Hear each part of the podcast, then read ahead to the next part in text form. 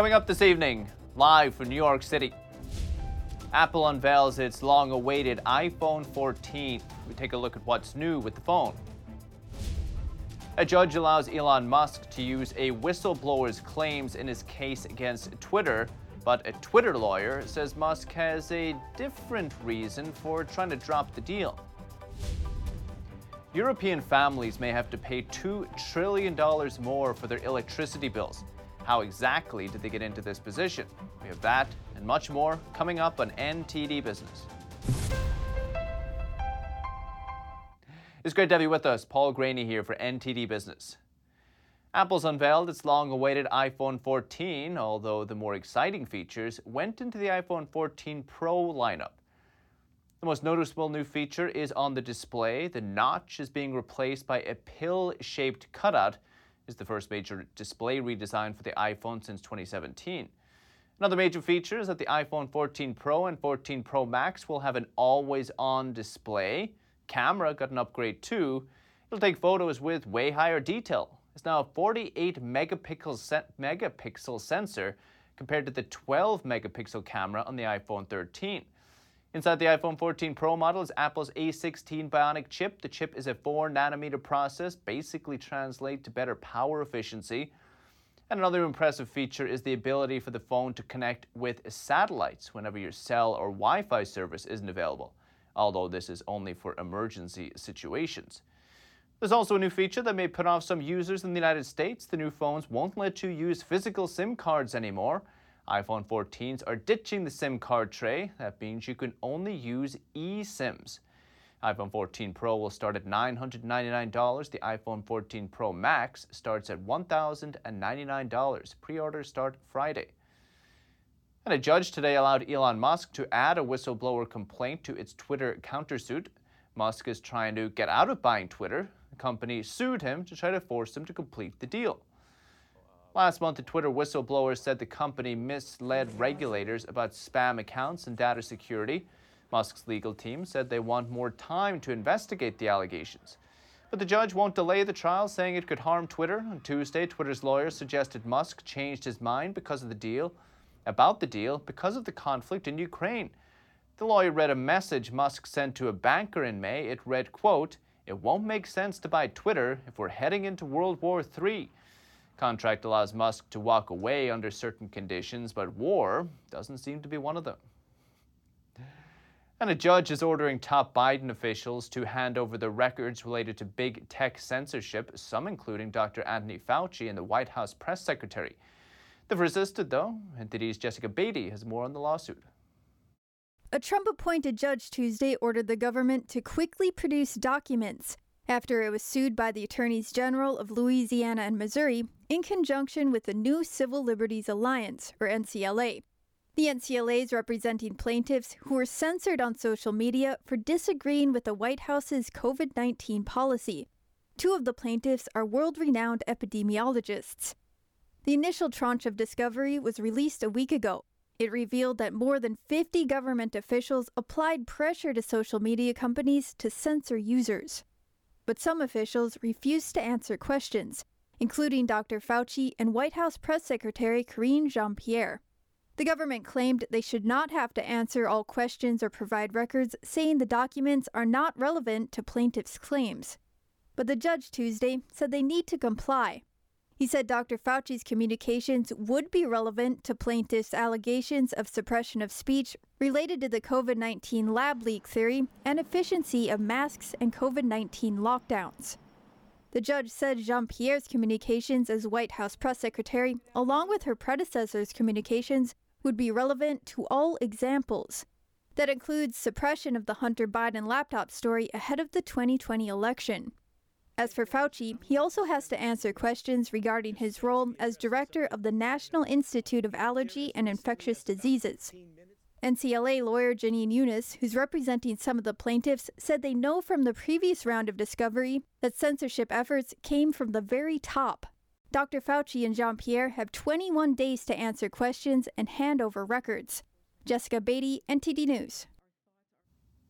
And a North Carolina senator avoided nearly $90,000 in stock losses at the beginning of the COVID 19 pandemic. A 2020 search warrant affidavit revealed Richard Burr, senator, sold off $87,000 in stocks. Investigators said in the warrant that because of his position in Congress, the North Carolina Republican knew about the threat of COVID 19 in February before public concern of severe economic impacts from the pandemic had escalated. The Justice Department launched an insider trading investigation into Burr, which eventually concluded without criminal charges. And many are in a rush to replace gas vehicles with electric vehicles, but are there adequate supplies of a material that's critical for EV production? And Disha Marshall takes a look. Is cutting the sale of gas powered vehicles 50% by 2030 possible? There might not be enough lithium available to meet electrical vehicle goals. Yes, we'll eventually have enough, but not by that time, said Keith Phillips, CEO of Piedmont Lithium. There's going to be a real crunch to get the material. We don't have enough in the world to turn that much lithium production in the world by 2035. That's what he said in an interview with Yahoo Finance. I spoke with John Ryan, CEO of Gold Express Mines. He says we can probably get through the next 10 years. The big open question is whether the Thacker Pass mine in Nevada gets uh, approved. Um, it's it's got a record of decision from the Bureau of Land Management, and um, there are some lawsuits surrounding it at the moment. Uh, but if it can proceed to construction, it's slated to produce 80,000 metric tons of lithium carbonate a year, which uh, for 40 years. So it's a it's a very uh, solid asset. Ryan thinks one solution is to aggressively build bridges with countries like Argentina, Peru, and Bolivia. It's been very difficult, you know, politically. The economic scene down there is is turbulent, and you're not going to get people to invest there without without some um, you know some assurances uh, that their money is going to be protected. Um, Argentina, you know, is better, but has a history of, of monetary default and so on and so forth. It's a volatile place. There are alternatives to lithium on the horizon, but still not viable replacements, like salt, magnesium, seawater glass, fuel cells, and liquid batteries. Each has its own drawbacks. One of the most promising lithium replacements available now, which doesn't require destructive mining, is iron flow batteries. Although too big for vehicles, they're more applicable for grid usage like charging stations and companies needing autonomy from the local area's electrical grid. Sean Marshall, NTD News. And stock indexes rallied today, giving some respite to investors after recent sell-off. The Dow added 436 points, one and four tenths of a percent. S&P 500 rose 72 points, one and eight tenths of a percent, and the Nasdaq gained 247 points, two and one tenth of a percent. The new British Prime Minister Liz Truss said today she's not going to impose a windfall tax on energy producers. People in the UK are facing soaring energy bills, and one proposal being considered is to tax energy companies' profits to help pay for that. Making her debut in Parliament today, Truss said she will help people in the UK with their energy bills, but not by taxing big businesses. She went head to head with Labour Party leader Keir Starmer. The money's got to come from somewhere. Uh, and she, she knows that every single pound in excess profits she chooses not to tax is an extra pound on borrowing that working people will be forced to pay back for decades to come. More borrowing than is needed. That's the true cost of her choice to protect oil and gas profits, isn't it? Yeah, yeah. Mr. Speaker, the reality is that this country will not be able to tax its way to growth. The way, the way we will grow our economy is by attracting investment, keeping taxes low, delivering the reforms to build projects quicker. That is the way that we will create jobs and opportunities across our country. Some say Truss may instead choose to freeze energy bills, which could cost the government over $100 billion. Truss is expected to announce her plan tomorrow. Electricity bills in European homes could surge by $2 trillion next year, according to a Goldman Sachs analysis. By next year, everyday Europeans could be paying around $500 a month for their electricity. Compare that to America, where on average we pay $117 a month. The state with the highest average was Hawaii at 162, still well below the United Kingdom. And the analysis doesn't take into consideration the Nord Stream 1 pipeline shutting down. Russia has shut it down. Last year, 14%, 14% of Europe's total gas consumption came from the Nord Stream 1. So, Europe obviously highly dependent on Russia's natural gas. Over a fifth of Europe's energy comes from gas, which powers people's homes, factories, towns, and cities. And Russia provided a massive 40% of it back in 2021. This gives Russia a lot of leverage over Europe as the country continues its invasion of Ukraine. So, how did Europe put itself into this vulnerable position? Why are they relying on Vladimir Putin, who's been accused of assassinating and jailing, jailing, political opponents, bombing parts of his own country to gain political power, and obviously invading neighboring countries? One major factor is the push for renewable energy, namely solar and wind. European leaders believe strongly that man made greenhouse gas emissions are warming the planet in a way that would be terrible for life on Earth, and a lot of those emissions come from fossil fuels. Fossil fuels like oil, coal, natural gas are very reliable, though. Solar and wind energy are not. You can't get power when the wind isn't blowing, the sun isn't shining. It's also very hard to store that kind of energy, especially on a large scale. So, cutting down on fossil fuels and building up this, at the moment, unreliable energy source has made the EU dependent on imports. And Russia's natural gas is both the cheapest and the most plentiful. In some locations, it's the only affordable import, and despite the problems with renewables, leaders are doubling down on green energy. Last week, Ursula von der Leyen, President of the European Commission, said she wants renewables to generate 45% of Europe's energy by 2030. Right now, it's 17%.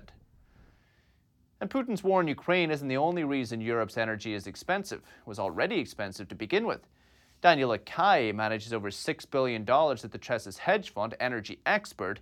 He's also heavily engaged in the energy sector. Lacalle says another reason energy prices are so high is government intervention. In an Epoch Times op ed, he says that in Germany, only 24% of a household's bill are supplier costs, 24%. The rest are costs imposed by the government. This includes grid charges, a renewable energy surtax, a sales tax, an electricity tax, a concession levy, an offshore liability levy, a surcharge for combined heat and power plants, and a levy for industry rebate on grid fees. Lacalle believes the government should stop intervening in the markets because that's why energy is so expensive in the first place. He says many of these taxes and regulated costs have absolutely nothing to do with energy consumption European governments believe very strongly in intervention, though. As the cold winter comes, they're considering natural gas price caps. This is a demand and supply chart. The, the line sloping downward represents demand, the line sloping upwards represents supply. Quantity of natural gas in the x axis and prices in the y axis. In the center, where the demand and supply lines intersect, we have the equilibrium price and equilibrium supply. This is where the amount people demand is exactly the same as the amount companies are supplying. And in a free market, there is no government intervention. We generally move toward the equilibrium, which is where we want to be. But this is what happens when governments impose a price cap. In the chart, the price cap is below the equilibrium price, which means if you look at where the red line touches the supply and demand curves, there'll be less gas supply and more gas demand. In other words, shortages. Russia's VTB has become the first Russian bank to launch money transfers to China in yuan without using the SWIFT system. SWIFT, of course, is the international messaging system that underpins financial transactions globally.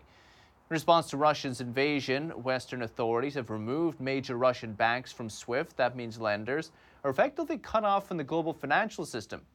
But VTB CEO said the launch of the yuan transfer system will simplify things for Russians and their Chinese partners. He said it'll also increase the yuan's popularity in Russia. Russia, the largest lender to Russia's largest lender Tuesday, said it had already started lending in Chinese currency. And here to talk to NTD's Don Ma about the Russian bank bypassing SWIFT is Bart Kohler. He's a certified professional in the payments industry and also the chief revenue officer at credit card payment processing platform Paynuity. Bart, pleasure having you on today. Now, just first off, just so that everybody is on the same page, just very briefly explain for us what is SWIFT? What does it do? SWIFT is a uh, it's a money transferring system. It's a secure wire international transfer system that's participated by 200 countries. Um, and, and it allows people to flow money in and out. It also uses AML, anti money laundering um, rules, along with KYC, know your customer rules.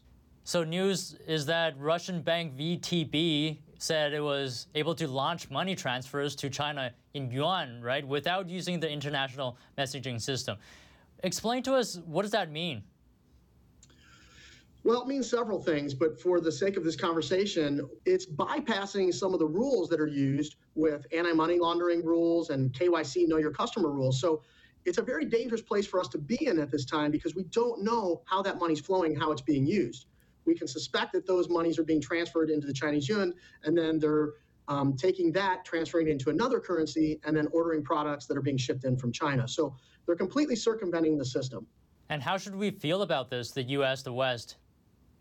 Well, I think, like I said, it's a very dangerous spot for us to be in because it, it takes our eyes out of scope of what's happening in those areas when it's you know very important for us from a an international standpoint to understand and prevent crime and money laundering and these types of activities by using the SWIFT system. So by creating these workarounds, um, we're kind of in the dark. Not only are we not seeing the any profits from these transactions in the West, it, it makes the dollar and the euro a little bit more insignificant uh, in these areas. And that's a dangerous place for us to tread because as China gains a lot of control over the economy and partnering with these state-owned Russian banks, it's something that um, it's, it's a place where we really don't want to be for the fact of security and the fact of profits. Now, you mentioned that it keeps us in the dark. How can Russia take advantage of this? Give us maybe a practical example. Um, practical example would be where they have um, the the, bene- the benefits are for the Russians in the fact that their individuals and Russian companies can continue to familiarize themselves with these other foreign systems. And as they facilitate these transactions, we're in the dark, we don't see them. And then the goods and purchases and the financial transactions that are taking place have no oversight. And without oversight, we we don't know what exactly is happening and how the, how they're going to be used, and so that puts us in a dangerous spot uh, in the West. And it sort of sets a precedent, right? Because other countries are going to look at this and say maybe we can do the same thing. Exactly. Yeah, it, it doesn't paint a very good picture for the euro and the dollar, and it creates, um, you know, a necessary argument for do we really need them in these certain parts of the world? And if, if we start to separate what we've already done to become more of a globalist economy and make things a little smoother and easier and safer, this is something where um, that, that's a reverse effect. All right. Thank you, Bart Kohler, Chief Revenue Officer, Paynuity. Appreciate you coming on today. Thank you very much. And still to come. Stay with us. Kim Kardashian is announcing a new gig, not in clothing or cosmetics, but on Wall Street. And a boy who went viral for his love of corn gets a new title in South Dakota. We have that and much more coming up on NTD Business.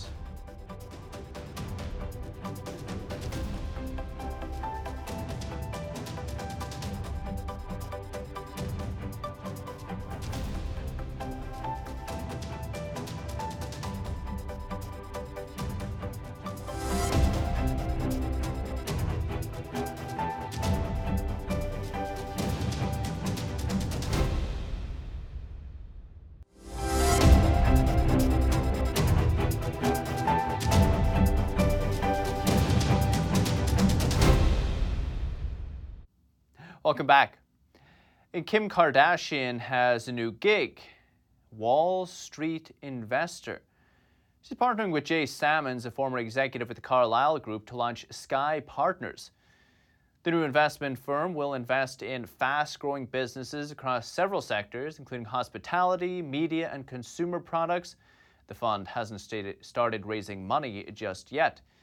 The duo says it will make both control and minority investments in companies. Sammon just left Carlyle this summer following a 16 year stint, during which he invested in several well known brands. Kardashian started Skims. It's an online it's an apparel business that's valued at about $3 billion and was following a fresh round of fundraising earlier this year. Forbes reported last year that Kardashian officially became a billionaire thanks to Skims and her, her, her makeup line, KKW Beauty. And in sports news, two major items from basketball legend Michael Jordan are up for auction, and one of them is the most expensive Michael Jordan item to come to market.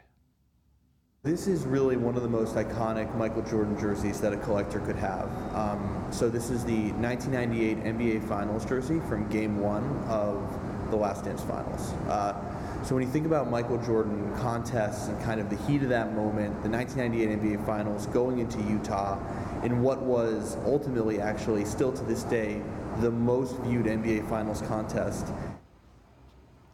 Bidding opened on Tuesday and will go through September 15th on Sotheby's website. It's estimated to fetch 3 million to $5 million. Bid on Tuesday morning was 2.75 million. If it breaks $3.7 million, it'll be the most expensive basketball jersey ever sold at auction. Meanwhile, Bonhams plans to auction a pair of tickets to Michael Jordan's NBA debut in 1984. They're expected to fetch 200,000 to $300,000. Jordan, aged 21 at the time, played his first game as member of the Chicago Bulls at Chicago Stadium October 22, 1984. The Bonhams auction runs from September 19th to the 29th. And the man who once ran the Kohler plumbing empire died Saturday. Herb Kohler Jr. was 83 years old. He was a third generation Kohler to helm the company and served as CEO for 43 years. He's best known for bringing new designs and color choices to his company's fixtures. You've heard of the bold look of Kohler campaign that created that. It's been around for so long now, colors like avocado green and harvest gold were introduced under the banner. Kohler was generating $6 billion in revenue when he stepped down in 2015, up from 133 million when he started. Residents of his native Wisconsin also know Kohler for his five star American Club Resort and four golf courses in the state, RIP. And in New York City, one of the latest additions to the skyline is a building holding the title of most slender skyscraper in the world. The tower is so thin that it measures that measures had to be taken to ensure it would withstand strong winds. And that is Andrew Thomas reports. Steinway Tower in New York City is claimed to be the skinniest in the world. Gregg Pasquarelli was the lead architect. Slenderness ratio is the width versus the height. So anytime it's 1 to 10 or more, that's considered a slender building. 1 to 15 or more is considered exotic and really difficult to do. The 60 apartments in the tower range from 18 million to $66 million and offer 360 degree views of the city. This is the most slender of any of those designs, and it looks miraculous, really, um, in the um, thinness of its proportions, which almost defy logic. The skyscraper is more susceptible to natural elements, including wind. When the wind is up, the apartments at the top of the building move a few feet. All tall buildings will sway in the wind. Different amounts depending on their height and their stiffness, but wind is the force that buildings react to. About 200 rock anchors descend into the underlying bedrock to provide a deep foundation. The facade was made of glass, textured terracotta, and bronze to slow down the acceleration of the building. The second way we slow it down is by putting this uh, large uh, damper, tuned mass damper at the top, that's 800 tons. Uh, it's made of solid steel that are plates that are put together, and it's tuned so that when the building wants to move in one direction, the counterbalance moves in the other to slow it down. Steinway Tower is located just south of Central Park, along a stretch of Manhattan's 57th Street known as Billionaires Row. At 1,428 feet, the building is the second tallest residential tower in the Western Hemisphere second to the nearby Central Park Tower at 1,550 feet. The world's tallest tower is Dubai's Burj Khalifa, which stands at 2,717 feet. Andrew Thomas, NTD News. And South Dakota Governor Kristi Noem has signed an executive proclamation naming a seven year old boy at the state's corn ambassador. Tariq, or the Corn Kid as he's become known, became a viral video sensation for clips in which he enthusiastically declares his love of corn. Over the weekend, he accepted an invite to South Dakota's Corn Palace. As Tariq's fame grows, he's even catching the attention of celebrities, including Martha Stewart and Kevin Bacon. Fast food chains also taking notice. Last month, Chipotle posted a promotional video featuring Tariq on social media. This is the latest in the NTD business team and myself, Paul Greaney. Can't follow me on Twitter though if you're there. And if you have any news, tips, or feedback for the show, you can email us at business at ntd.com. We'd love to hear from you. That's all for today. Thank you for watching. We'll see you tomorrow.